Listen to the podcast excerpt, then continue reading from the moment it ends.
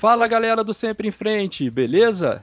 Pessoal, nós estamos aqui com um super episódio hoje. Vamos falar aí com uma lenda do cicloativismo no Brasil. E a nossa convidada de hoje, vocês já devem estar imaginando qual é. Eu sou Felipe Tarzan, diretamente aqui de Campos dos Goitacazes, interior do Rio de Janeiro, com esse super episódio para vocês, com a nossa grandíssima Renata Falzoni. É isso aí, galera. E vamos começar o episódio agora com a, com a, nossa convidada. Acredito eu que vocês estão ansiosos por esse episódio.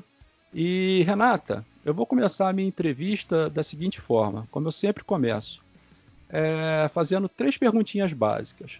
É, como que a bicicleta entrou na tua vida? É, você aprendeu a pedalar sozinha ou alguém te ensinou? E qual é o papel da bike hoje em dia no seu cotidiano? Bom dia, boa tarde, boa noite. Muito obrigada por esse convite. Eu estou super feliz mesmo de estar aqui no podcast Sempre em Frente para falar de bike, bike, bike mais bike, né? É isso aí. Como aprendi a pedalar, né? Vamos ver. Eu tinha exatamente 5 anos e um dia de idade. Eu tinha ganho uma bicicleta sem rodinhas de aniversário e passei a festa inteira brigando com todo mundo que estava pedalando na minha bicicleta e eu pegava a bike, tirava de todo mundo, ia pedalar, não conseguia. Então aquela frustração, a bike é minha, mas não sei andar. E no dia seguinte, né? Mas eu já andava muito de bicicleta de rodinha, porque eu tenho eu tenho um irmão mais velho, né? E ele pedalando, tudo, a bicicletinha dele era maior, a minha era, sei lá, aro 16, né? E do meu irmão já estava no aro 20. E aí, quando eu vou lá e pego na bicicleta no dia seguinte, exatamente no dia seguinte que eu fiz os meus cinco anos, no dia seguinte dessa festinha, eu pego na bike e olho assim, é agora. E não, não é que não foi exatamente assim? Eu peguei e decolei na bicicleta. Eu saí, Sabe aquele, aquela sensação maravilhosa que você antes estava cambaleando, pega a bicicleta e pum, aprende e vai embora? Nossa, foi incrível. Essa sensação eu nunca vou esquecer na minha vida. Também não vou esquecer que quando chegou o portão eu não sabia brecar e chapulitei legal no portão. então, decolei e brequei no portão de frente, batido, pau. E não, não embora, embora eu tenha sido tido a minha vida inteira muita influência da, da, da, do, do, meu pai, né, que foi quem deu a bicicleta, tudo, né, quer dizer, os meus pais incentivaram no sentido de prover uma bicicleta, o que já é bastante, né, né? Uhum. Eu tive, eu, eu não tive aquele momento do meu pai segurando no selim para eu poder conseguir decolar na bike, né?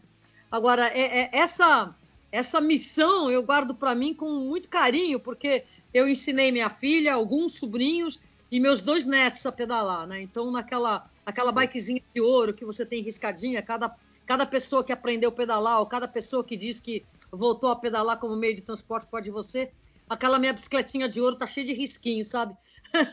eu realmente, cada vez que vem uma pessoa que me fala, pô, Renato, eu voltei a pedalar após de você, eu, eu, eu, rio comigo mesmo e penso, missão cumprida. o que a bicicleta representa para mim hoje? Nossa, eu, eu acho que seria uh, inimaginável contar quantas vezes eu falo a bicicleta bike, a palavra bicicleta, bike, no dia na minha vida. Uhum. Porque é assim, eu vivo a minha vida desde que eu comecei a pedalar como meio de transporte, que foi no ano de 76, que eu ainda era estudante de arquitetura no Mackenzie, né? E eu troquei uhum. meu carro por uma bicicleta. Desde esse dia, eu vivo para promover a bicicleta como meio de transporte, porque aquilo que eu quero para mim eu desejo para os outros. E pedalar é uma alegria tão, tão, tão incrível. As pessoas que não pedalam até entendem que deve ser gostoso, mas só quem pedala entende o que a gente está falando, né? Aquela adrenalina, aquela endorfina, aquela vontade de quero, quero, quero mais. Aí tá ruim, quero mais. Tá bom, quero mais. Tá chovendo, tudo bem. Tá, tem lama, é ótimo, né? Sabe aquela sensação de quanto pior, melhor? A bicicleta, ela é, ela é uma alegria infinita.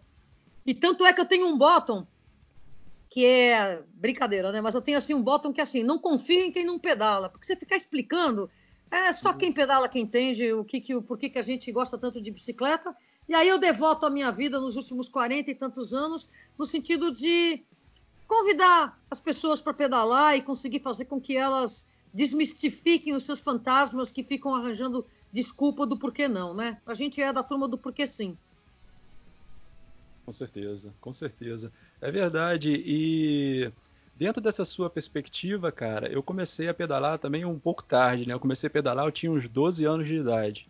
Mas foi assim, foi algo meio forçado, porque eu estava brincando na rua, né, com meus amigos, e todos eles já tinham a bike. Na minha casa também tinha uma. Só que eu não sabia andar. Aí eles falaram, pô, vamos todo mundo agora pegar a bike e rodar aqui pelo bairro. Eu era o único que ia ficar de fora.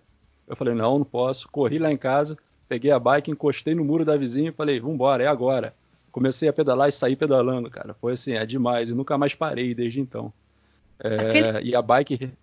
Aquele momento que a gente pega o equilíbrio, descreve ele para mim, meu. Não é, não é sensacional? Nossa, com certeza, cara. Parece que você atingiu um objetivo assim inalcançável, né? Acho que a situação, acho que a, a, a, o sentimento é esse, né? Daquele, você sai daquele sentimento de, no meu caso, né?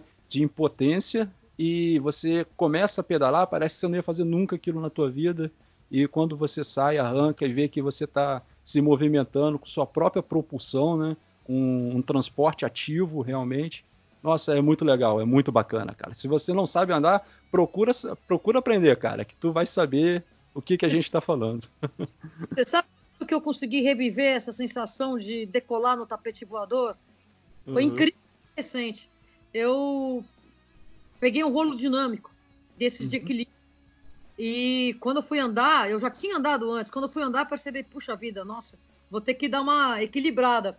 E não é que quando você equilibra, você consegue equilibrar no rolo dinâmico, você uhum. replica a mesma alegria e a mesma sensação. Impressionante. Foi uma coisa, foi uma coisa reveladora para mim nesses, nesse, nessa quarentena. Foi uh, reaprender a pedalar no rolo dinâmico, no rolo, no rolo de equilíbrio. Nossa, foi demais. Eu imagino que o rolo de equilíbrio seja é, é algo bem, bem assim, inicialmente, né? Algo meio tenso, né, para você começar a pedalar, né? Porque você bota a bicicleta ali em cima, começa a pedalar e quando você solta da parede, ou da onde está segurando, deve ser uma sensação assim muito legal, muito bacana. É, é, inicialmente, medialmente e finalmente, porque se você vacila, você é, já era.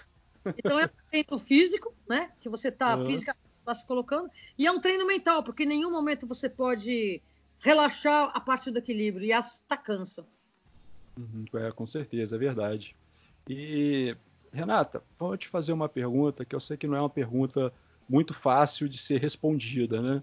Mas é, para a galera que está ouvindo a gente, que quer saber um pouquinho mais sobre o assunto, e sei que você tem uma vivência e um conhecimento muito vasto dentro dessa área, explica um pouquinho para os nossos ouvintes o que é o cicloativismo.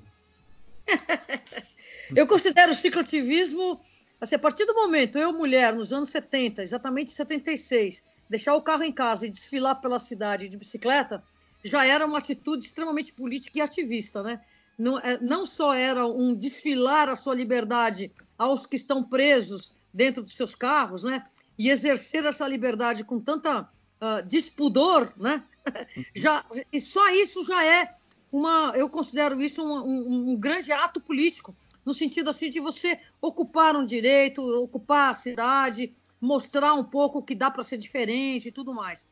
Agora, o que, que a gente convenciona como cicloativismo, né? A pessoa que é imbuída dessa dessa missão de ajudar os outros a pedalar, começa a, a fazer, a, a, estudar, a promover eventos, medidas, no meu caso, fazer matérias, uh, dar entrevista, ou estar tá na família, ficar fazendo a cabeça de um primo. Tudo isso nada mais é do que você promover uh, a, a desburocratização, facilitar mesmo para que as pessoas pedalem. Porque o ato de pedalar como meio de transporte, ou o ato de pedalar como, como esporte, quando você vai propor isso para alguém, você pode reparar que as pessoas ficam gastam uma energia enorme para ficar desenvolvendo uh, desculpas do porquê não. Então, ficam criando problema, criando problema. Então, o cicloativista nada mais é do que, em todas as esferas, desde gestão pública até a, a gestão individual das pessoas, até a sua vizinhança, de ficar desmistificando esses problemas que são totalmente irreais e fazer com que a, a bicicleta ela saia do manto da invisibilidade que a própria simplicidade lhe impõe.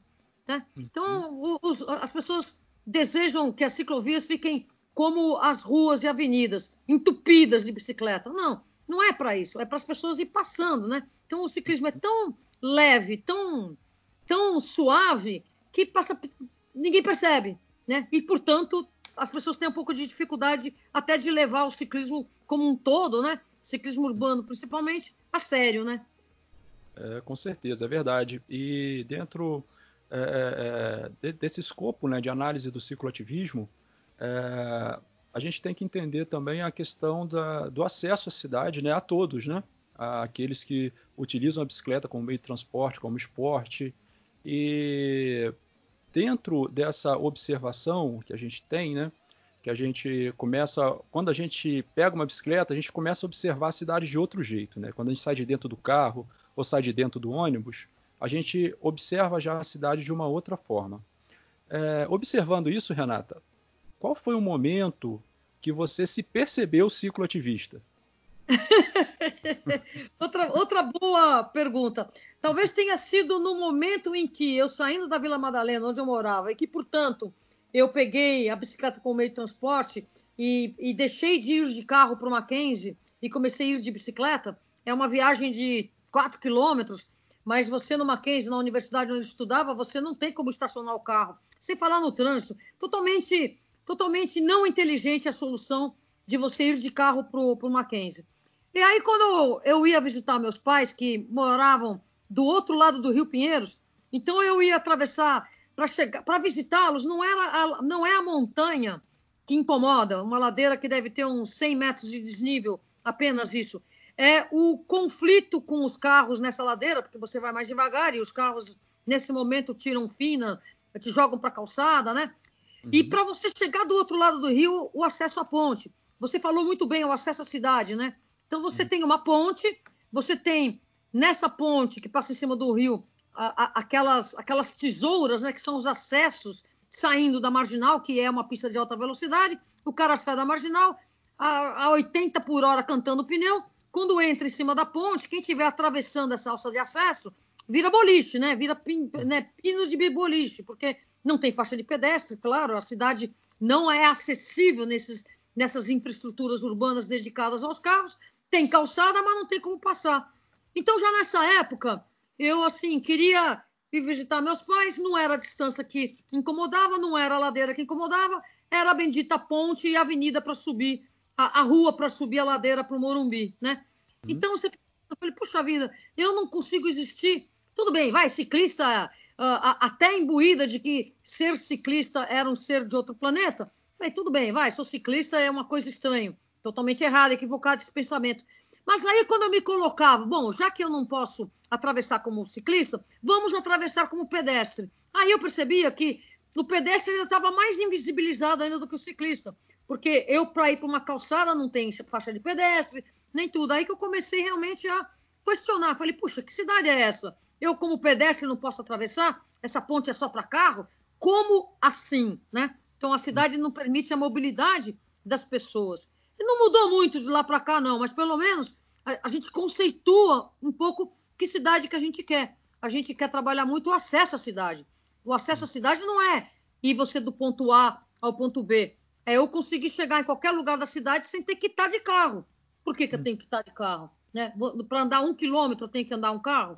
Para andar 500 metros para atravessar a ponte eu tenho que ter um carro? Não, né? Você tem que também ter solução no campo real. E o campo real é você ser pedestre. E a cidade até hoje não tem essas conexões para pedestres bem desenhadas, seguras, confortáveis, né? São 44 anos que a coisa mudou muito pouco, mas pelo menos a pauta já emplacou. É, com certeza. Eu, eu, na verdade, eu sou formado em história, né? Eu sou historiador. E a gente começa a perceber, observando o processo histórico, né? Até até de um pouco antes da ditadura, no governo Juscelino Kubitschek, né, tal, a, o desenvolvimento né, do Brasil, a, a, caminhada do Brasil a passos largos na, naquela época, né, para uma cultura do carro, das rodovias, das, da, das avenidas. Foi a, dentro desse período também que as montadoras vieram né, para o Brasil, muitas delas sofre, tiveram muito incentivo a virem para o Brasil dentro dessa política né, é, é, de, de vamos botar assim, carrificação, né? Não sei se existe essa palavra aqui no Brasil, mas. O termo correto falar. é carrificação, é. Então, é, e isso de lá para cá, né? É, o carro veio tomando uma, uma, um papel central né, dentro da cultura do brasileiro, até como forma de status, não é verdade? O que é interessante, você falou uma coisa correta. Então, isso, isso daí não, não foi por acaso, foi totalmente intencional, programado, incentivado. Uhum. Isso determinou uma mudança cabal no desenho das cidades. Então, aqui em São Paulo mesmo, houve um embate muito grande sobre o plano de avenidas, que é de Prestes Maia, do, do, ainda do primeira metade do século do século 20. 20. E com isso, com isso você, o, o, espaço que o carro precisa é muito grande. Não uhum. só para rodar nas ruas e avenidas, mas para ser estacionado. Então, com isso, você começou a aumentar muito o preço da moradia nos lugares mais privilegiados. Com isso, a classe trabalhadora foi expulsa mais e mais e mais para as periferias.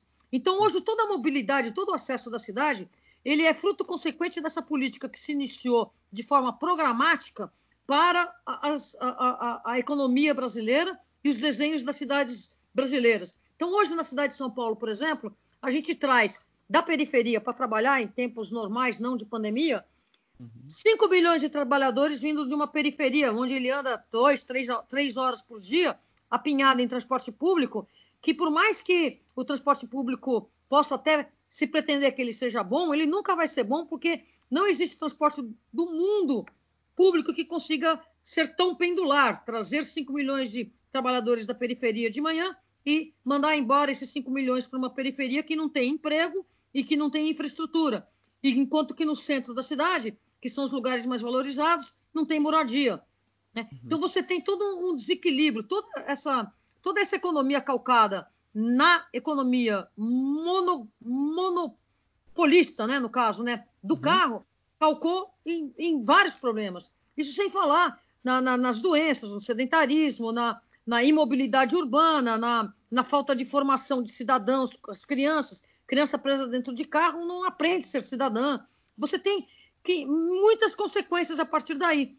E agora o que é mais interessante, que você pode imaginar, puxa bem, né? Vamos lá, vamos falar da indústria automobilística, que é uh, o, o alicerce da economia brasileira. Se você vai questionar, você vai ver que cada 100 reais que, que, o, que o governo federal recebe de impostos, chega mais ou menos entre 6 e 4, diretamente vindos da indústria automobilística. Só que não se computa nisso quanto que os impostos federais estão pagando para consertar problemas com a poluição, consertar problemas com os atropelamentos e as mortes, consertar problemas com, com toda a inoperância e a lerdeza da mobilidade das cidades. Quer dizer, você recolhe, sei lá, seis reais e gasta 30. Né? Não se faz essa conta direito.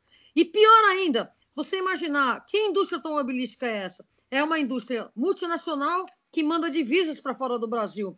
Porque, por exemplo, no próprio sustentar da indústria brasileira de carros, como por exemplo a Gurgel, se você for ver o, o a, a, a, as políticas de.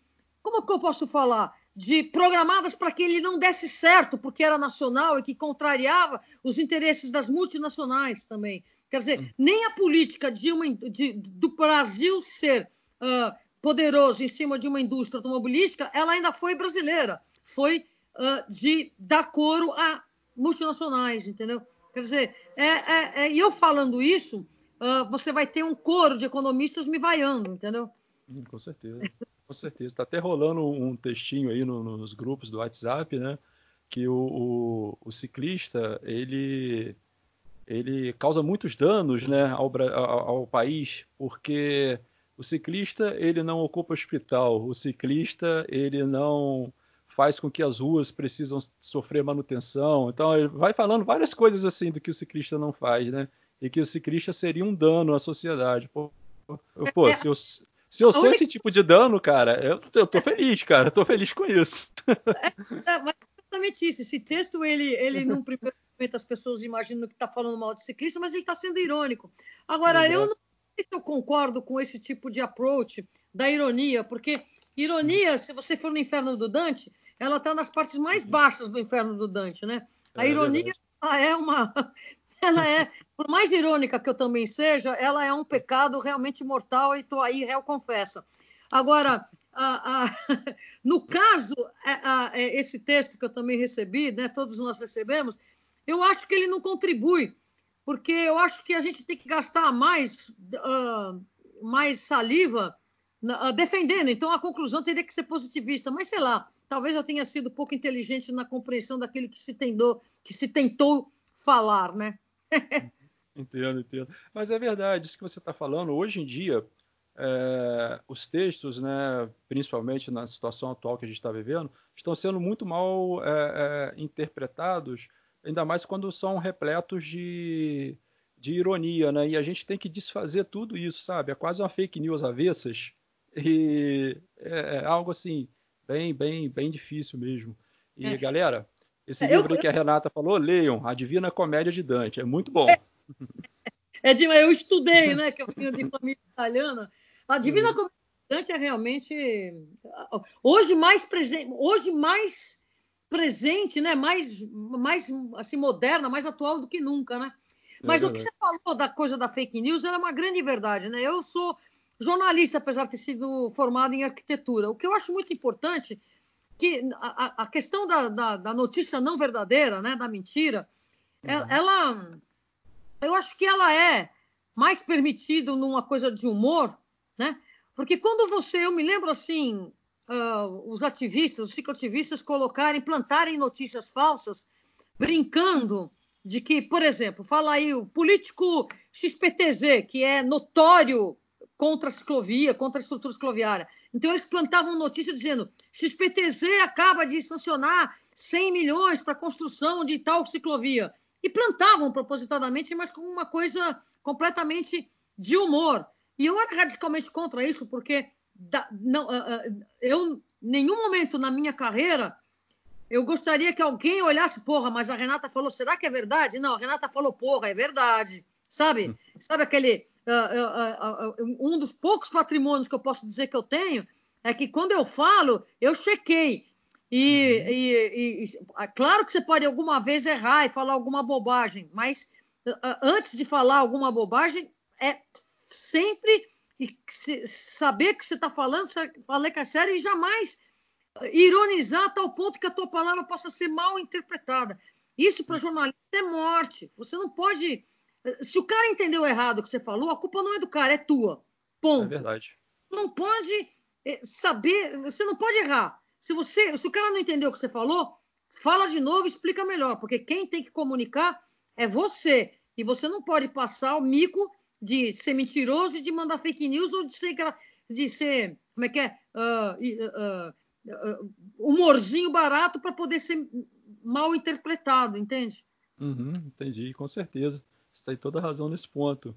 E a gente aqui, Renata, a gente tá, a gente percebe que a sua trajetória, ela se confunde um pouco com a trajetória do cicloativismo no Brasil. É, dentro dessa sua participação e dessa sua militância, né, se eu posso dizer assim, como cicloativista, você percebe que houve já algumas mudanças ou alguns avanços é, na difusão da cultura da bicicleta aqui no nosso país? muito tímido, muito mais devagar do que uh, o Brasil mereceria, porque tá, o mundo inteiro está buscando soluções sustentáveis para a mobilidade, soluções de, que não emitem gases de efeito estufa, soluções de cidades inclusivas, e o Brasil ainda está engatinhando na pauta, né? Mas uhum. assim, uh, do, do, tempo que eu comecei mais assiduamente, dos anos 70 até os anos 90, 2000, só piorou. Só uhum. tive revés. Quer dizer, eu comecei numa pauta e fui perdendo, perdendo, perdendo, perdendo até os anos 2000 tranquilamente. Com uma coisa que ajudou muito a gente foi o advento da internet. E uhum. uma outra geração bem mais jovem que a minha começar a entrar na pauta. Então, do, e principalmente a partir de 2002, 2003, a pauta começou a tomar volume com a entrada de jovens estudantes universitários uh, muito preocupados com a questão social da mobilidade, ocupação de espaço, uh, eficiência de, de, de, de, locomoção, acesso à cidade, acesso às infraestruturas, acesso à, à, saúde, educação, tudo isso, a, a, a, mobilidade é a amálgama disso tudo, né? Então, uh, começou o, o, o cicloativismo começou a ganhar um corpo muito mais uh, de ciência, né? Uhum. o que nos dá muita legitimidade, porque quando um político abre a boca e fala mal de ciclovia, ele está vomitando o achismo de um pequeno grupo que acha que não gosta e planta que não gosta e vai falar grandes barbaridades sem nenhuma comprovação. Já os uhum. cicloativistas estão basados em pesquisas, em experiências, em comprovações, em estudo, e por serem estudantes, não era mais no meu caso, mas por serem estudantes, estavam lá comprovando as teorias. Então, assim, ah, se alguma coisa mudou, foi a, a seriedade, o, o, o associar-se com a ciência, que é fundamental, e municiar de pesquisas. Então, não é mais um argumento de achismo de quem é a favor e um argumento de achismo que de quem é contra. Assim, durante muitos anos, o meu texto era um achismo comprovado, mas não não um, um achismo embasado. sabido, mas não embasado, exatamente. Uhum. Hoje a gente faz contagem, hoje tem grupos, hoje, hoje é outra coisa, né? Quem se uhum. coloca uh, contra a mobilidade em bicicleta, uh, de duas uma, ou é ignorante, ou é mal intencionado, ou os dois, entendeu? Hum, com né? certeza. Eu, é verdade. Se o cara vai falar, não, é ruim para os negócios, não, temos aqui os estudos que comprovam que onde tem uma avenida de grande velocidade, os negócios empacam, e onde tem pedestre caminhando, os negócios vão bem. Caso contrário, você não teria, por exemplo, aqui uma 25 de março que passam os carros, não, ninguém anda lá. Se tirar aqueles carros lá, continua a, a, a, o mesmo efervescência do comércio, entendeu? É quem, quem faz compra não é o carro, é o, é o, o cidadão, né? Exatamente. E você falando isso, cara, é, é interessante. Eu não sei se você conhece aqui a cidade de Niterói, aqui no estado do Rio. E Niterói, ela construiu um, um bicicletário é, na travessia das barcas que vão de Niterói para o Rio de Janeiro. E esse bicicletário ele começou a receber uma demanda de 200 a 250 bicicletas dia, né?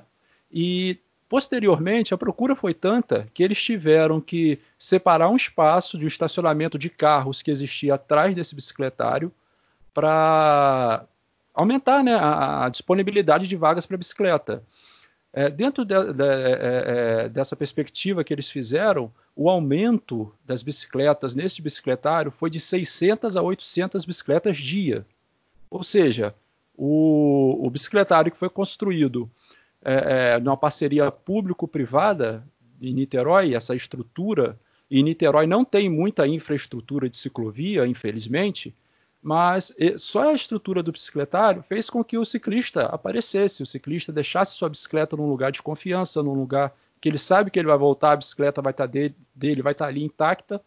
E essa questão da infraestrutura contribui muito para a difusão dessa cultura da bike, porque você sair de 200 a 250 bicicletas para 600, 800, um pouco antes, pós, um pouco antes da, da, da pandemia, é, é, um número é, considerável né, para uma cidade como Niterói, aqui no estado do Rio. E, e, e vamos fazer uma conta? Você falou 250 para 600, então aumentou 450 vagas. Não, 350 eh, vagas, é isso? Isso, Mas, isso.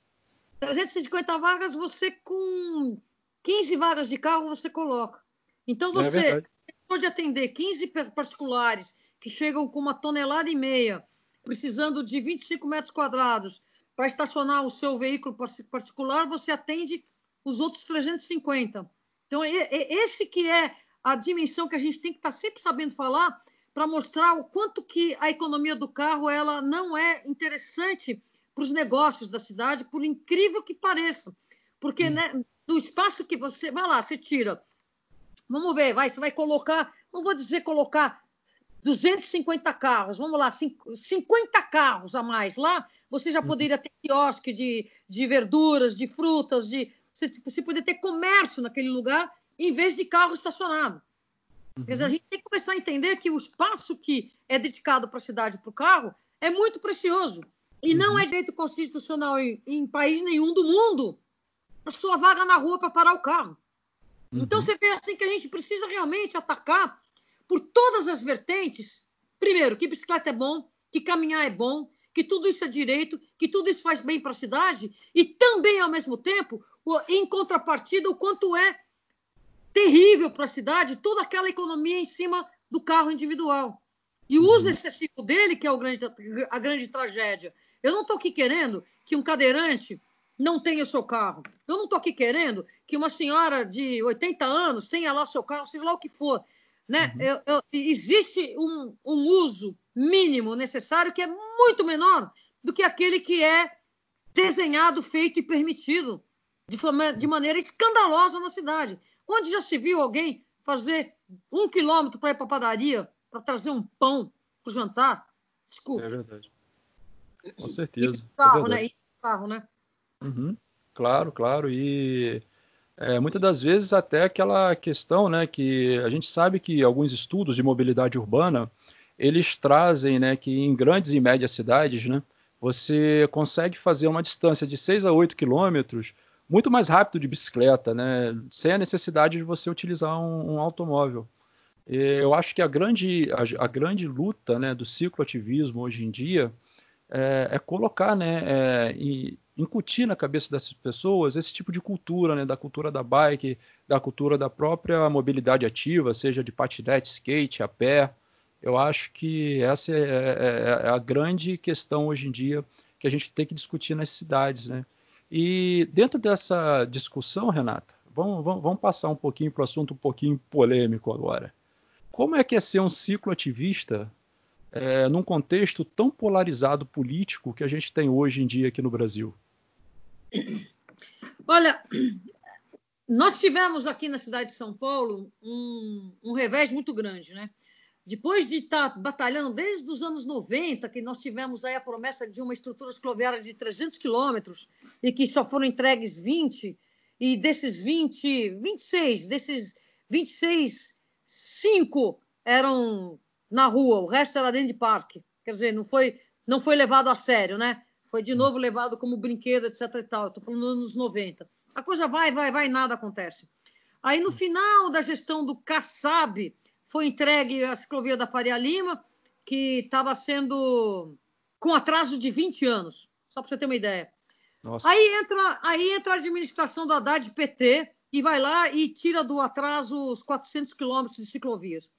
Aí o próximo, aí nós sofremos um, uma, um atentado na pauta, que foi um atentado, que foi a uhum. partidarização do tema.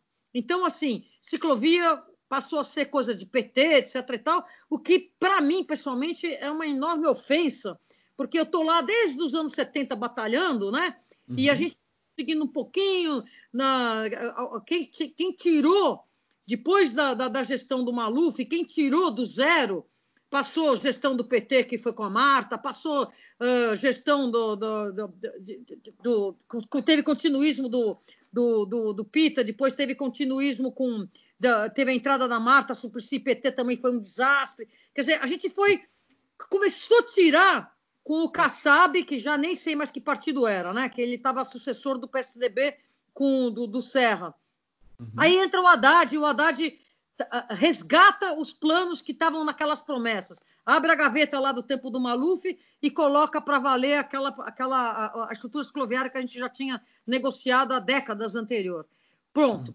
Aí a campanha de sucessão foi toda ela pautada em ser contra o PT e, portanto, as ciclovias seriam do PT. Um erro, um erro horroroso. Conclusão: entrou o Dória com a promessa de que seriam retiradas ciclovias e seriam aumenta e haveria aumento nas velocidades.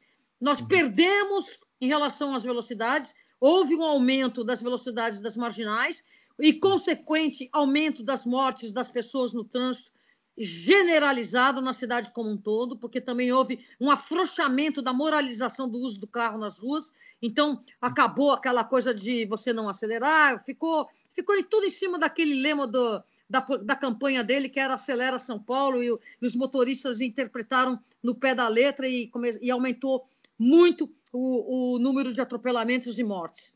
Uhum. Conclusão: nós passamos essa gestão inteira, que é a gestão Dória Covas, na defesa da estrutura. Aquilo que deveria, segundo promessa de campanha, deveria ter sido retirada, a gente não deixou retirar. Agora, se você perguntar quanto custou, custou o fígado de todo mundo. Porque nunca uhum. antes os ativistas tiveram que trabalhar tanto no sentido de defender a não retirada das infraestruturas. E uhum. depois de quatro anos, né, porque vai fazer quatro anos já, nós conseguimos não retirar. O nosso grande avanço, olha só que retrocesso. O avanço foi não retirar. O avanço foi promessas de novos 173 quilômetros, quer dizer, você ter conseguido uma promessa numa gestão que negava as ciclovias de aumentar a estrutura cicloviária, foi um parto, cara. Então você imagina que a gente herdou um, vamos retirar, saímos com um, não, vamos ampliar. E também remodelação. Está sendo feito a passo de tartaruga manca, entendeu? Não vai ser cumprido. Não vai ser cumprido. A gente sabe que aquilo que foi prometido não haverá tempo hábil de ser cumprido, mas a vitória foi, né, respondendo a sua pergunta, como que é trabalhar nessa polarização? É um parto, porque é você trabalhar com o. É você explicar que obscutar, obscutar, como é que é? Obscuro, né? Aquela coisa da idade. Né? É, não, não dá. Não, você, mobilidade ativa é direito do cidadão. Luz ao sol para pedestre, para ciclista, não é uma coisa partidária, é, é um projeto de Estado. É uma coisa que a gente conquista enquanto cidadão. Não pode vir um opositor do prefeito anterior falar: vou retirar os hospitais, porque os hospitais foram feitos pelo prefeito que eu não vou com a cara. Isso não existe.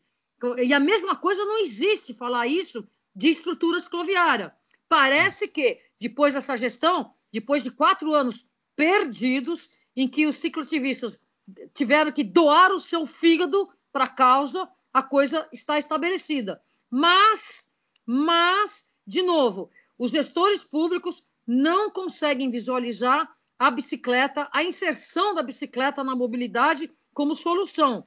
Tanto é que, para o pandemia e pós-pandemia, o mundo inteiro está incentivando a mobilidade a pé e a mobilidade em bicicleta, o mundo inteiro, até países de terceiro mundo, como Bogotá, lá na Colômbia, e o Brasil, uhum. Só timidamente Fortaleza fala no assunto. São Paulo não tem ideia disso, né? E, por outro lado, a sociedade civil, que está sempre lá na frente dos carros, né? Os bois, né? Estão lá sempre na frente dos bois, né? Uh, a sociedade civil esgotou as bicicletas de entrada, esgotou os rolos das bicicletarias, está pedalando pra caramba como meio de transporte, está evitando as aglomerações de transporte público na bicicleta, está fazendo intuitivamente tudo aquilo que na Europa, nos Estados Unidos, no, no Canadá, na Nova Zelândia, na, na Ásia está sendo feito, que é mobilidade ativa para você não, não, não atomizar aí a, a, pandemia. Só o Brasil que não pensa nisso, né? Você vê como é que é uh, o, o, o, os gestores brasileiros são muito antiquados, muito uh, obsoletos, né? Muito obsoletos. A palavra correta é obsoletos. Uhum. Com certeza, é verdade. E a gente analisando, né, todo, toda essa sua fala e a própria, o próprio crescimento, né, do mercado da bike, da e, e do uso da, da bike durante essa pandemia, eu acho que pós-pandemia, a tendência é isso se intensificar, né? É, como que você vê o papel dos grupos de ciclismo é, dentro desse cenário? Olha, antes, durante e depois, né? É sempre, sempre os grupos de ciclismo são a porta de entrada para aquela pessoa que não vê na bicicleta segurança uh, e possibilidades de ser alguma coisa além de um brinquedo do filho. Então, assim, grupo de ciclismo é a porta de entrada, é a escola, para que as pessoas eh, conheçam o que é pedalar. Para você ter uma ideia, eu comecei aqui os night bikes nos anos 89, 88, 89. Naquela época, todo mundo vinha com a bicicleta dentro do carro, tirava a bicicleta de dentro do carro, pedalava e embora, botava a bicicleta dentro do carro para andar 5 quilômetros. Né? Hoje em dia, numa pesquisa que foi feita há uns três anos atrás, dá conta de que 40% dos ciclistas de, de grupo noturnos aqui da cidade de São Paulo já usam a bicicleta como meio de transporte. Três anos atrás, muito antes de, de, de, de eu acho que até foi mais do que três. Eu estou falando três porque foi na gestão Haddad ainda. Há pelo uhum. menos uns quatro, cinco anos nós fizemos essa pesquisa. exatamente, foi em 2015, cinco anos atrás, a gente já tinha essa, essa realidade, que as pessoas com a infraestrutura e ao participarem dos grupos de ciclistas, começaram a deixar seus carros em casa e andar pelo menos uma, duas vezes por semana, em vez de carro, usar com a bicicleta. Mas a gente não pode esquecer que esses grupos de ciclistas são a entrada de uma classe social que tem opção de escolher entre o carro, entre o transporte público, entre o Uber e a bicicleta. Então, eles têm escolha. O que não está acontecendo, e que é uma coisa que os grupos de ciclistas uh, uh, não abrangem, é você resgatar, eventualmente, até a autoestima daquele trabalhador de periferia que usa bicicleta. Esse cara, ele, assim que pode, vai para a moto, assim que pode, vai para o carro. Por quê? Porque, primeiro, ele não tem, ele não vê status na bicicleta, ele não se identifica com a bicicleta, e em terceiro, porque passou uma avenida de três pistas na frente da casa dele, que ele não consegue mais atravessar, e antes ele ia de bicicleta, agora não dá mais, ou então porque ficou muito caro para ele morar, está morando mais longe e não dá para pedalar. Então, assim, grupos de ciclistas são maravilhosos para uma classe que tem a, o privilégio, como eu, de escolher se vai de carro, de ônibus, de Uber, do que for. Né? Agora, aquele trabalhador que ia de bicicleta, que era a massa da mobilidade em bicicleta nas periferias da cidade, ele está cada vez mais desestimulado a pedalar, por vários fatores. Mesmo ele sendo um amante da bicicleta, muitas vezes ele não consegue enxergar na bicicleta solução para aquilo que ele necessita, que é mobilidade fácil, eficiente, com conforto e acessível para o bolso. Sim, sim, é verdade. E nesse cenário pandêmico que a gente está vivendo hoje, é, dentro dessa sua análise, é, a gente está vendo que muitos países, como a gente já falou antes, estão apontando para a bicicleta né, como uma ferramenta de superação né, desse, desse momento pandêmico e também de uma questão mais pós-pandemia também, que ainda nós estaremos dentro de um cenário um tanto quanto caótico. Né? É, algumas ações né, desses países, como a França, que está aumentando muito a, a, a, quantidade de ciclovias, é, dentro do território nacional deles lá, e a própria incentivo né, de 50 euros para a pessoa botar a sua bicicleta que está parada lá atrás, nos fundos da casa, guardada, para rodar de novo. Né? É, essa, essas ações é, poderiam ser trazidas aqui para o nosso contexto. Você não acha que nós poderíamos estar transformando essa situação, na verdade, que é de caos, numa situação de oportunidades? Com certeza, com certeza. A França está fazendo mais ainda. A França está, uh, além, além disso tudo que você falou, ela também tem um esquema de subsídio de 400 euros para aquele trabalhador que vai de bicicleta. Ele vai ganhar 400 euros e esses 400 euros serão deduzidos do, do imposto a ser pago pelo seu contratante. Então, aquele que trabalha de maneira formal tem condições de, uh, de ser premiado pelo uso da bicicleta. Aqui em São Paulo existe, por exemplo, uma lei que já foi aprovada antes da pandemia, já foi aprovada, sancionada, mas não aplicada, e ela não é aplicada por, por uma, uma, uma má vontade da prefeitura, do prefeito, uhum. que é o seguinte: você nas cidades, nas grandes cidades, cidade de São Paulo, por exemplo, você tem um subsídio pago às empresas de transporte de ônibus. Então é uhum. assim, eu pago R$ 4,30 numa passagem, mas ela custa, sei lá, 7 alguma coisa. Essa diferença é paga pelo poder público. 4,30 eu, como cidadão, pago. O, o, quanto resta para é pago pela prefeitura diretamente para o quem opera o sistema, que são as companhias de ônibus. Uhum. Quando uma pessoa deixa de pedalar, ela deixa de gastar 4,30 e a prefeitura deixa de gastar o subsídio, que seria o quê? Mais dois reais. Então existe uma economia direta para os cofres uhum. públicos quando um trabalhador vai de bicicleta, certo? Então essa lei ela tem um esquema em que ela identifica esse trabalhador que economizou para a prefeitura e a prefeitura paga parte desse subsídio para este ciclista trabalhador. Você tem com tecnologia você consegue resolver para que não se burle isso. E esse é uma, uma, uma lei que não, representa custo para a prefeitura, representa retorno, porque ela deixa de gastar e ela incentiva que outros o façam.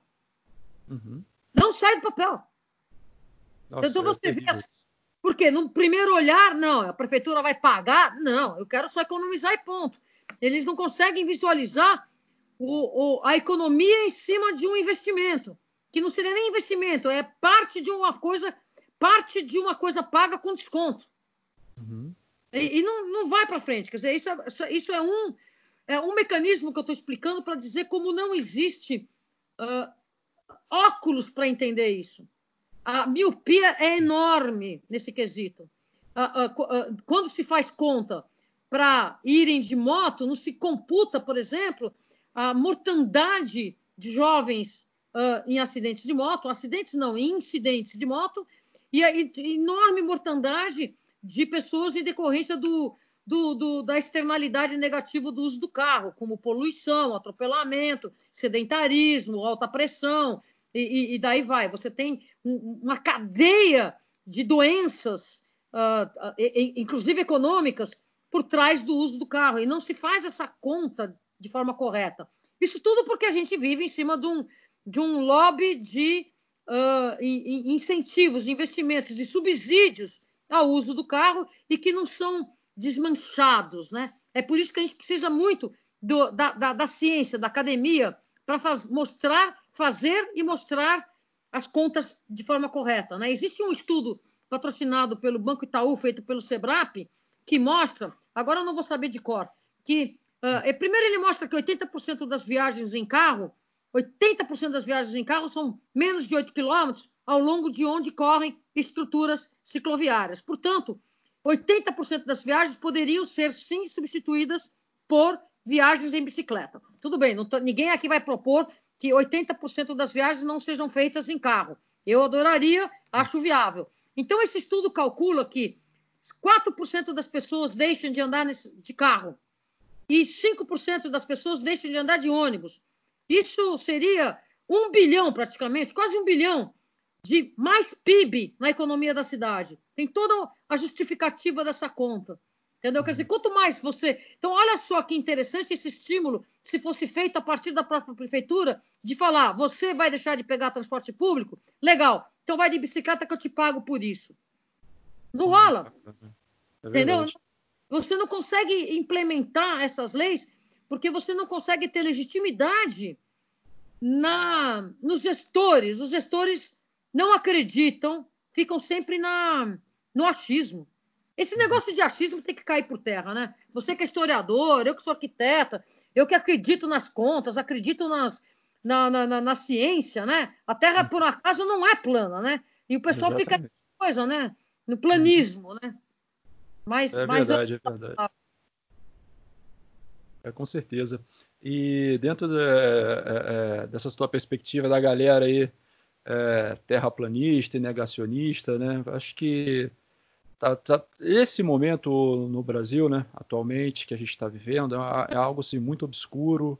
É, as questões, qualquer questão que você vai discutir, já é levado por um, um uma questão partidária, polarizada, e hoje em dia, muitas das vezes, a, aquele argumento que você está levando, é, que é um argumento plausível, um argumento é, é, é embasado, sustentado, ele é confundido com, com política partidária, polarização, essa babaquice toda, né?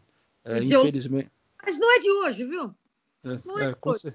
Quer dizer, tá pior hoje, né? Porque hoje parece que quanto mais informação você tem, mais mas ai, como tá difícil você você conversar com ignorantes, mas os ignorantes sempre tiveram aí, viu? Sempre é, tiveram. Nossa, sempre tiveram aí. Agora eles estão encontrando a legitimidade, né? é, é, uma coisa boa, apesar desse vírus ser horroroso, do mal e assassino e, e uma coisa boa é que não adianta você negar, é. né? Tá, hum. tá, aí quem é que tá doente, né? né? É verdade. Né? Com tá, certeza. Né? Mesmo quem nega, quem não nega, também uhum. pega, né? É verdade, com certeza. E Renata, qual é a importância que você observa é, no diálogo entre todas essas instituições que promovem o transporte ativo, seja de bicicleta, seja a pé, seja, é, é, como eu falei anteriormente, num patinete, seja lá o que for, né? sempre no transporte ativo. É, qual é a importância que se daria desse diálogo entre essas instituições?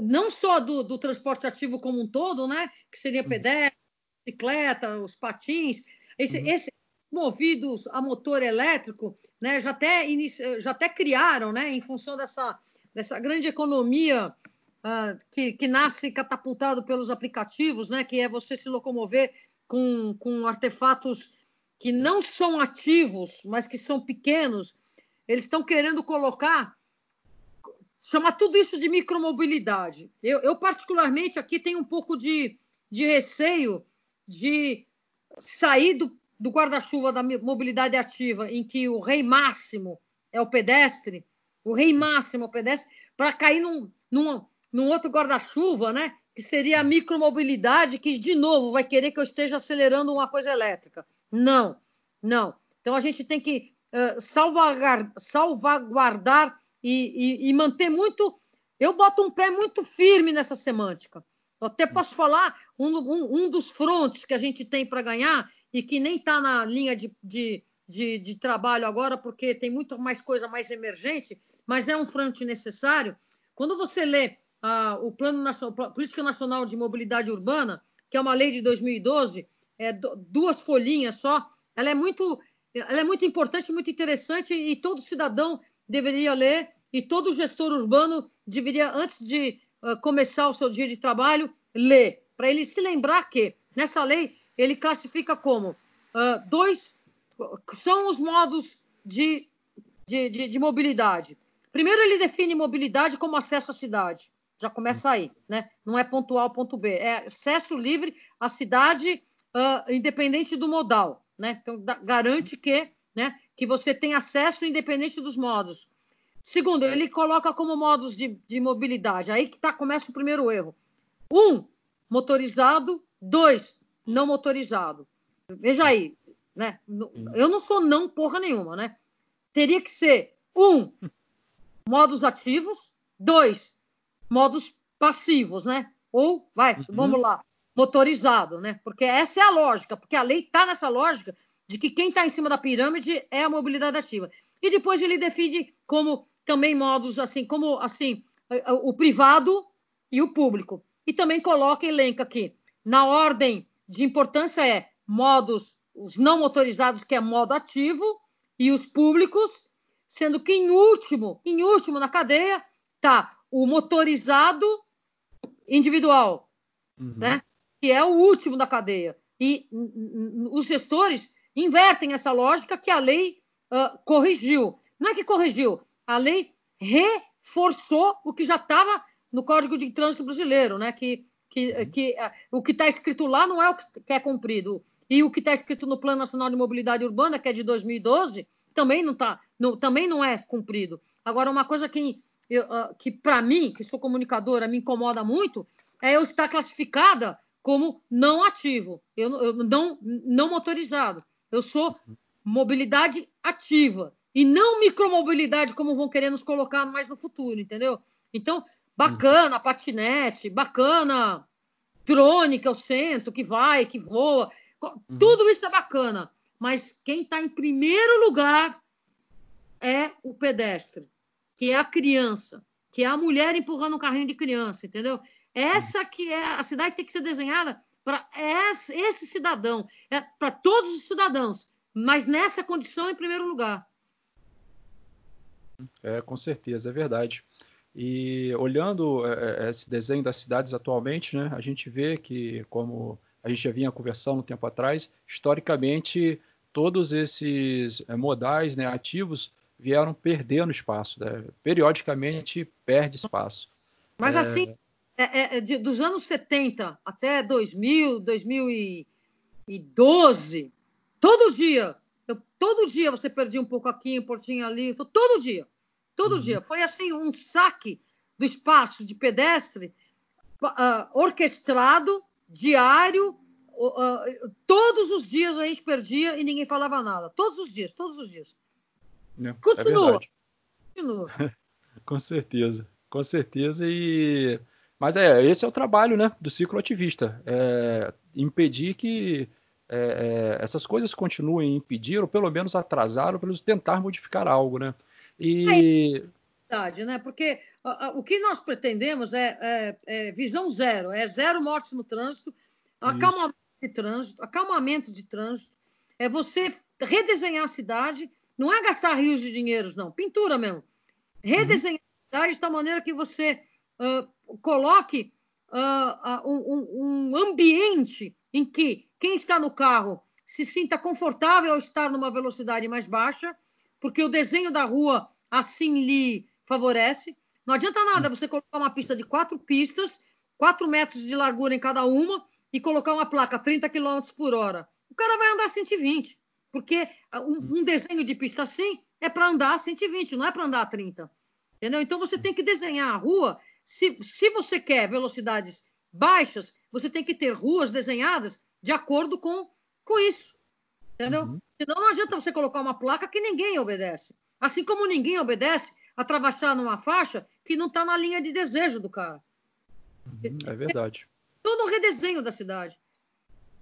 É, com certeza, com certeza. E é, todo esse redesenho, essa coisa da infraestrutura também, tudo, tudo isso contribui para esse desenvolvimento dos transportes ativos e também de uma cultura, né, é, dentro do próprio, na cabeça do próprio povão, né, do próprio povo que tem o carro, como a gente falou, é, no, tem no carro uma questão de status, uma questão de conforto, uma questão de, de, de, de sonho de consumo também, né? Então acho que é, através dessas transformações é, a cultura também vai modificando. E a Europa levou 70 anos para isso, né? A gente aqui está parado muito tempo, mas a gente também está caminhando aos poucos, mas a gente também caminha. E olhando agora para esse lado da, da, da pandemia, a gente está vendo que muitas pessoas que utilizavam o carro né, no seu dia a dia tal, estão migrando para a bicicleta. Né?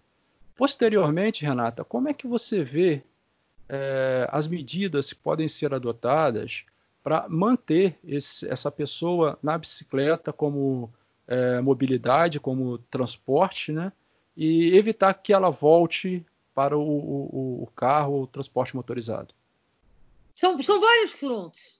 Uhum. Eu acredito que o primeiro deles é você moralizar o uso das ruas pelos, pelos motoristas. Então, você tem que sim reduzir a velocidade, você tem sim tem que comunicar que tem mais ciclista na rua, toma cuidado, porque aumenta o número de ciclistas, automaticamente diminui o número de carros.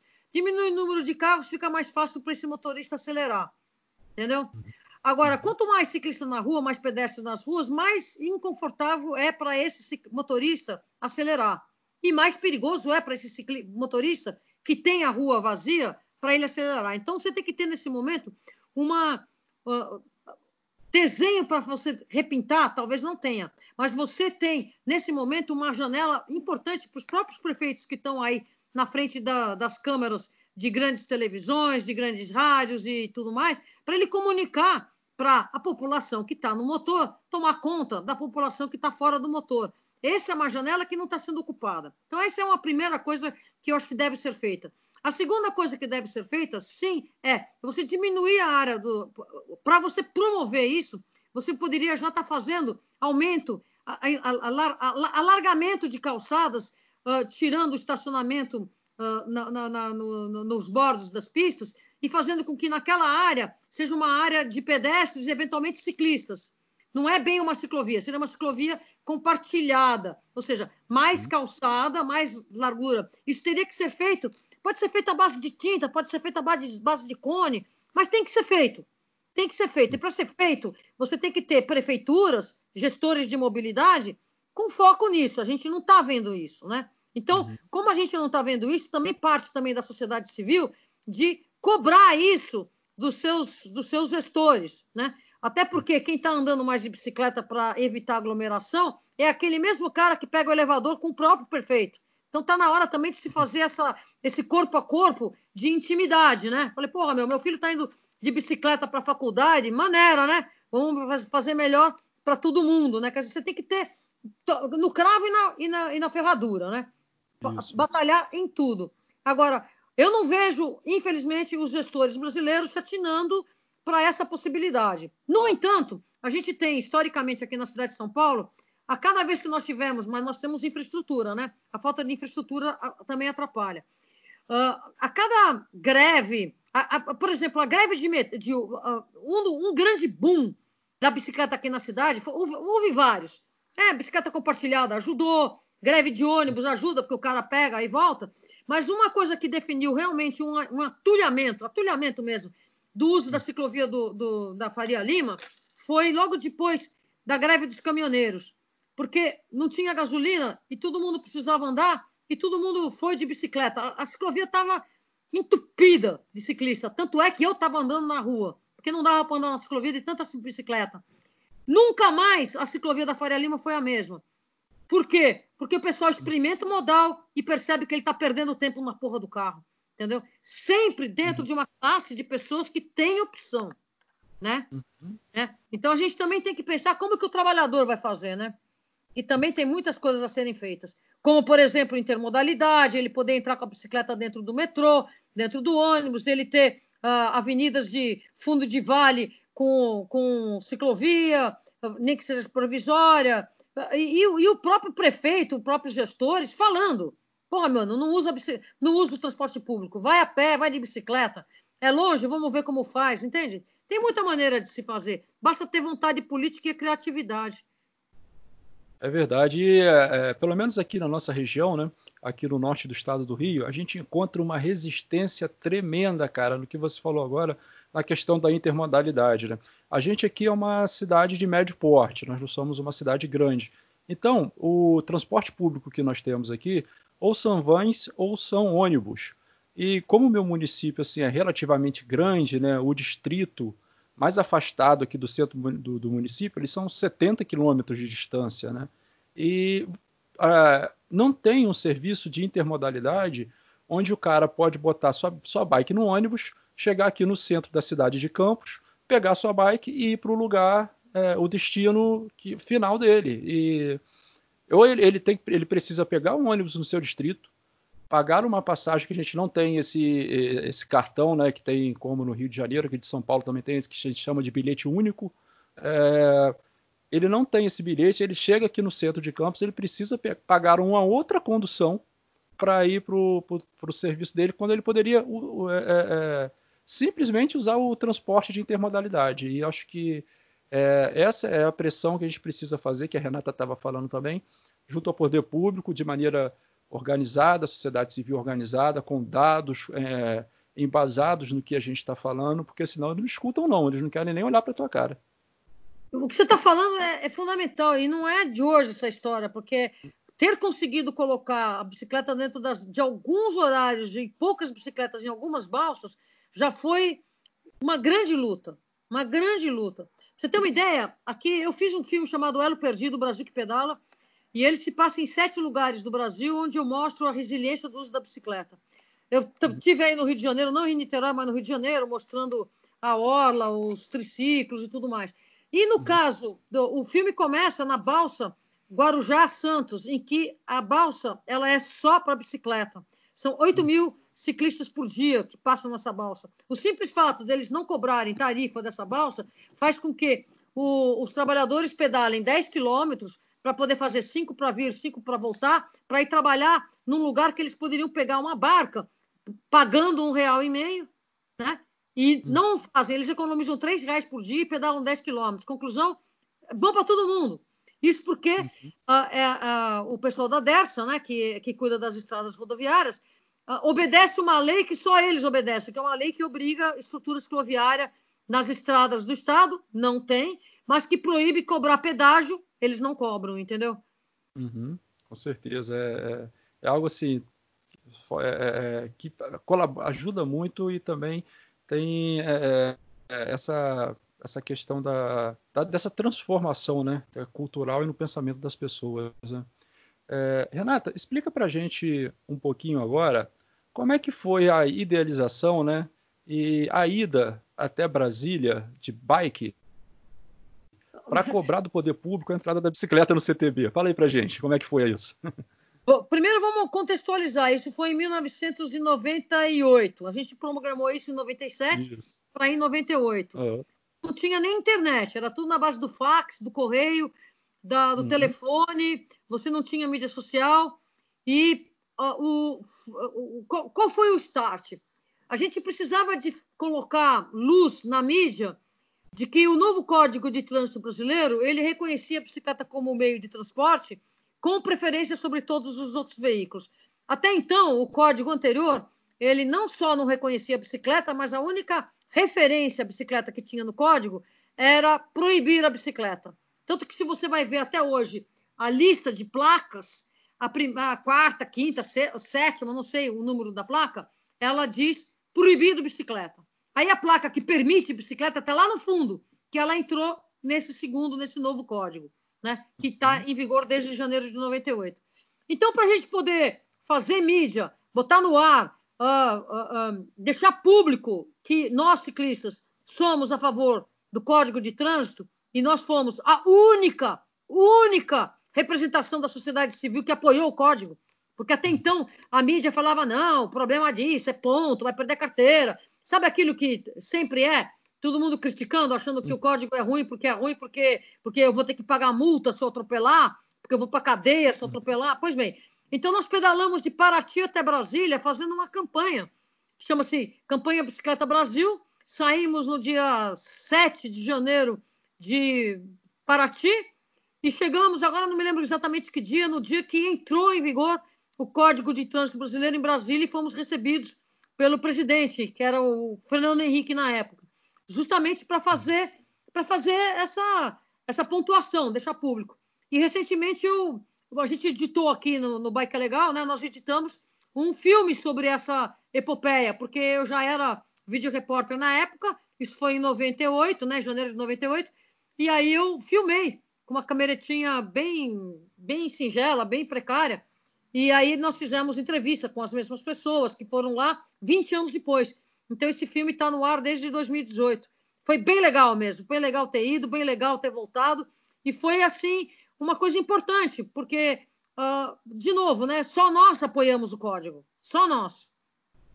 Ah, show, bacana essa história e motivadora, né, para a galera que quer começar aí é, no cicloativismo, e está aprendendo um pouquinho aqui com a Renata o que é o cicloativismo, como atuar, como cobrar, como observar as coisas à sua volta, né? Muitas das vezes a gente monta numa bicicleta, só que a gente está pensando como ciclista, né? E muitas das a gente desce da bicicleta também, a gente vira pedestre e por aí vai. Então a gente tem que pensar numa, num tipo de mobilidade ativa muito mais ampla, né? Que, que só a, a bicicleta e priorizar também o, o, é, o trânsito né, mais, mais leve, um trânsito menos violento, um trânsito mais cordial. E se isso for através do, do Código de Trânsito Brasileiro, através das leis, eu acho que é, é válido e, e, é bem assim contundente para que nós, nós não sofremos, né, nós não viemos a sofrer retrocessos que estão sendo analisados, votados nesse instante, nessa conversa que você está ouvindo aí, ouvinte. Está correndo lá no, no Congresso a, a, a, pauta da morte, né? Então, procurem isso aí, é só você jogar no Google, a pauta da morte, que vocês vão encontrar o que está sendo discutido no Congresso nesse momento. Não é verdade, Renata?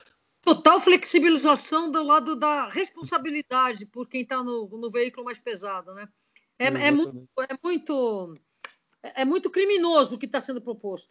Muito criminoso, não tem é embasamento é científico nenhum. Porque tá, tudo que está sendo proposto, tudo que está sendo proposto, comprovadamente vai uh, induzir aumento das mortes no trânsito. Agora, o que falta mesmo, muito mais do que leis, uh, claro que as leis são importantes, é empatia. A gente precisa ter um pacto social de criar empatia, sabe? Porque essa polarização ela, ela corta o olho no olho, a, corta. Nós somos conterrâneos. Pô, estamos aqui nessa uhum. terra, ela é nossa, não podemos. É impressionante a falta de empatia, como ela determina o, o, volume da burrice. Coitado do burro. É, é verdade. Da ignorância, da ignorância. é. Com certeza, é verdade. E vamos falar um pouquinho agora, Renata, sobre o Bike é Legal. Como que surgiu a ideia do Bike é Legal? É, é, como é que vocês é, é, idealizaram, construíram? E fala para a galera o que é o Bike é Legal, para a galera poder seguir, correr atrás, ver lá no YouTube os vídeos. Explica um pouquinho para a gente aí sobre o seu canal. bike é Legal é o sonho da minha vida. Uh, bike é legal é isso aí, né? No português não tem coisa melhor, né? Bike é bacana, é gostosa, é legal e bike tá na lei. Né? Então, assim, o bike é legal é é uma soma de redes sociais e que hoje se concentra fortemente no canal de YouTube, que é o nosso carro-chefe, que ele pega a bicicleta como transporte, esporte na lei, e tudo isso embasado num caldeirão de cidadania para todas essas modalidades, né? Então, é transporte, esporte na lei e cidadania, né? Que é tudo muito importante. Quando, quando que o, o Bike é Legal é uma ideia que eu, que eu já tinha na cabeça desde 2008, 2009, junto inclusive da ideia de fazer o filme O Elo Perdido. Inclusive esse nome já estava guardado, registrado, guardado, parado. Por que, que ele não saiu antes? Porque eu estava nos canais de ESPN. E uhum. quando você tem contrato com um canal de televisão como esse, você está impedido de atuar em mídias fora, você está impedido de ter um site seu fora, quer dizer, você tem todo um, um, um contrato de exclusividade, né? Tanto que depois que vieram essas redes sociais, todos esses canais de televisão, tudo tiveram que adaptar como que você vai permitir, né, a, a, o teu contribuinte, né, o teu colaborador, no caso, a, ter uma, uma vida ao sol nas redes sociais. Elas estão totalmente atreladas, elas não são eu, eu, né? São eu, funcionário de tal canal, eu, funcionário de tal meio de comunicação. Eu não posso falar que eu gosto disso, eu gosto daquilo, porque não tem a ver, né? Não é você, é você funcionário, né? Continua sendo você pessoa jurídica. Pois bem, aí eu estava com esse nome guardado tudo em 2013. Eu já estava percebendo que a ESPN já estava a fim de extinguir o Departamento de Esportes Radicais. E nessa mesma época eu consegui criar o Bike Legal ainda dentro dos canais de ESPN. Mas os vídeos que eu fazia não iam para o YouTube, porque eu não podia concorrer com o próprio canal. Uhum. Quando a gente foi saído em 2014, eu ainda tive que ficar mais meio ano trabalhando só para o Bike é Legal via, via ESPN, porque o contrato que eu tinha firmado ainda seguia. Eu, eu, eu perdi o emprego na ESPN e tive que ficar mais meio ano pagando sapo lá para poder cumprir com eles um projeto meu. Então, logo acabou esse contrato, o Bike é Legal em, em, em agosto de 2014 ficou só nosso. E a gente então começou a dar muito gás no, no, no não tanto no YouTube naquela época, né? A gente estava mais em site, texto, foto, numa outra mídia, até começar a evoluir para o Bike é Legal só no canal de YouTube. E estamos lá. Então a gente, quando eu, quando eu trabalhei, os 20 anos que eu trabalhei na SPN, eu, eu produzi o meu próprio material. Então, uma coisa legal que todo aquele acervo que foi veiculado na SPN é meu. Então eu tenho resgatado, dando um tapa, dando uma, uma releitura. Então a gente está, inclusive nesse tempo de pandemia que eu não estou saindo, uh, veiculando muitas coisas, muitas viagens que eu fiz para a TV uh, dentro do Bike é Legal, viagens com, revisitadas, né? Com, uh, com, com a cabeça explicando melhor e tudo mais. Então é, é, muito legal que a gente tem assim um tremendo um acervo e como eu tenho esse apreço na fotografia desde sempre, todo fotógrafo cuida ou deveria cuidar do seu arquivo. Então eu tenho assim um imenso arquivo de, de tudo isso que nós estamos falando, de todos esses tempos que a gente tem militado, tá tudo, tudo, tudo, ou fotografado, ou escrito, ou guardado. Nossa, é muita coisa, é muitos, muitos anos de história. E o Bike é Legal é isso. Então a gente tra trabalha muito no transporte, no esporte, no lazer e na lei e cidadania, né? Ah, pô, bacana. E galera, o canal da Renata lá no YouTube, o Bike é Legal, é muito bacana. Tem muitas histórias legais, tem muita coisa de cicloativismo. Você que está procurando saber um pouco mais sobre cicloativismo, procura lá. Tem muita coisa esportiva também, da MTB, da, do, da Speed, tem testes de bike, né, Renata? Que você recebe lá para testar para as marcas. E é. Pô, eu acho os testes super bacana, cara. Acho muito bacana é, esse quadro que você faz dos testes de bike. É, você pode reparar que os testes de bike que a gente faz é só bike de entrada. É muito raro é. pegar teste de bicicleta muito sofisticada, essas coisas, porque assim, eu acredito na bicicleta simples, eu acredito na bicicleta de entrada. Eu, eu não, não, não quero ser aquela referência que fala difícil uh, e que fica contando as tecnologias novas e tudo mais. Tudo isso eu estudo, tudo isso eu, eu conheço. Uh, tanto que o último vídeo de muita tecnologia que nós colocamos foi para explicar a suspensão traseira quatro barras, porque todo mundo que vende isso fala muito difícil. Falei, não, não, não, deixa eu falar simples, que é para poder desmistificar, porque é uma coisa muito simples, mas é interessante a pessoa olhar e entender o que, que é uma suspensão quatro barras traseira. Então foi interessante porque uh, o desafio é falar simples como a bicicleta, entendeu? Tem muita gente que começa a colocar muita dificuldade e tudo, e essa não é a nossa linha. A nossa linha é dar muita dignidade à bicicletinha simples. Essa é a rainha do nosso canal. É verdade, é verdade. É bem isso mesmo. Por isso que eu acho tão bacana os testes da bike. E, Renata, a gente está chegando já ao, ao, ao, fim da nossa entrevista, só que tem uma pergunta, uma última pergunta que eu vou fazer para você, eu vou dar uma aqui de Antônia Bujanra. Então, existe alguma pergunta que você gostaria que eu fizesse, mas eu não fiz? ai, ai, ai. Eu não sei se nós podemos falar sobre isso, né? Se você hum. perguntar quais são os meus planos, né? Então, vou te contar um, um, um segredo. Em 1996, eu fui candidata a vereadora e se você perguntar se eu gostei, eu vou falar, foi uma das piores experiências da minha vida. De lá para cá, eu me recusei todo e qualquer convite. E no ano passado eu aceitei, então eu estou pré-candidata a vereadora, olha só. Pô, Agora, bom, cara. É, pois é. Agora, se você perguntar qual é o grande desafio, o grande desafio é o seguinte: não é a, a Falzone que está pré-candidata, não é, não é isso. É a pauta da bicicleta, é a pauta da acessibilidade, é a pauta da cidade melhor para todo mundo, né? Então eu aceitei esse grande desafio para isso, para poder colocar na pauta, para poder dar luz, para sair daquela daquele manto de café com leite, sabe? Café com leite. Eu sou, uhum. eu sou a única mulher de quatro irmãos homens. Então eu ia jogar futebol com eles, eles combinavam entre eles que eu era café com leite e nada me deixava mais punk porque eu queria jogar e, eu, e, e, e o jogo não era para mim. Então, a mesma coisa. Bicicleta nas políticas públicas é café com leite. Ah, legal, você é cicloativista, vem para cá, que bacana. O cara te recebe, você vai embora, o cara.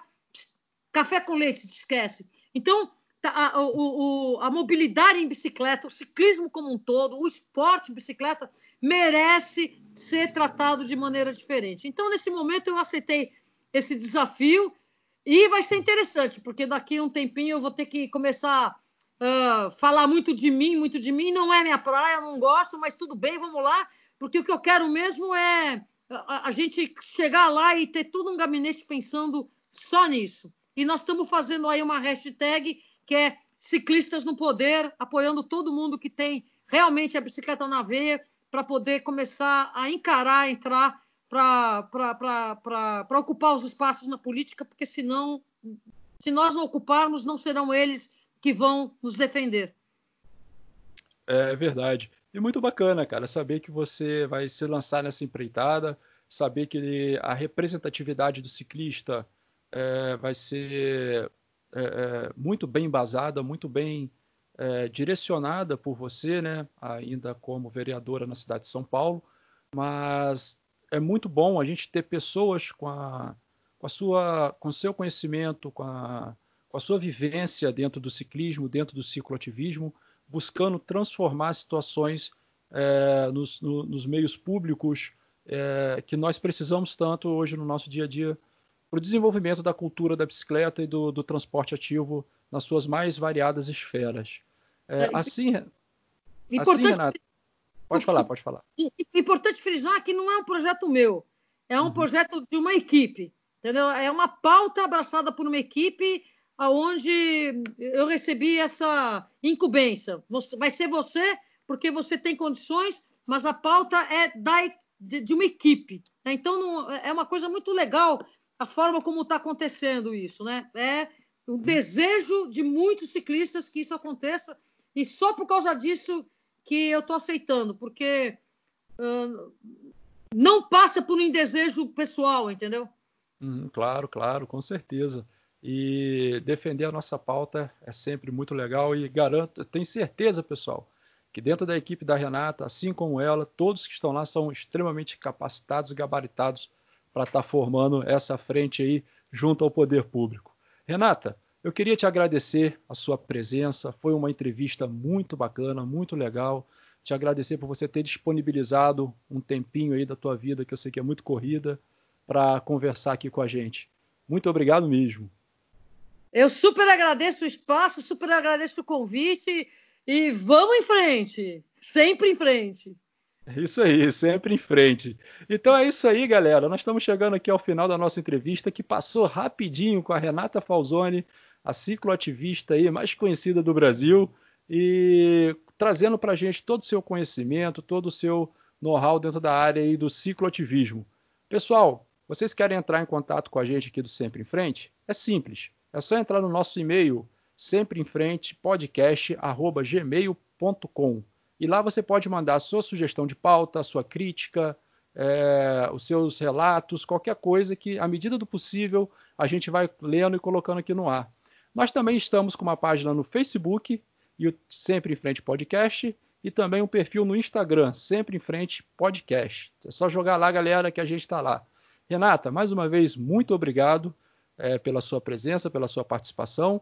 Eu sou Felipe Tarzan, diretamente aqui de Campos dos Goitacazes, com produção e edição de Carla Marins Goulart, despedindo de vocês. Pessoal, fiquem com Deus, que vocês tenham a consciência aí de se não precisa sair, fique em casa, cara. E se precisar sair, vai de bike.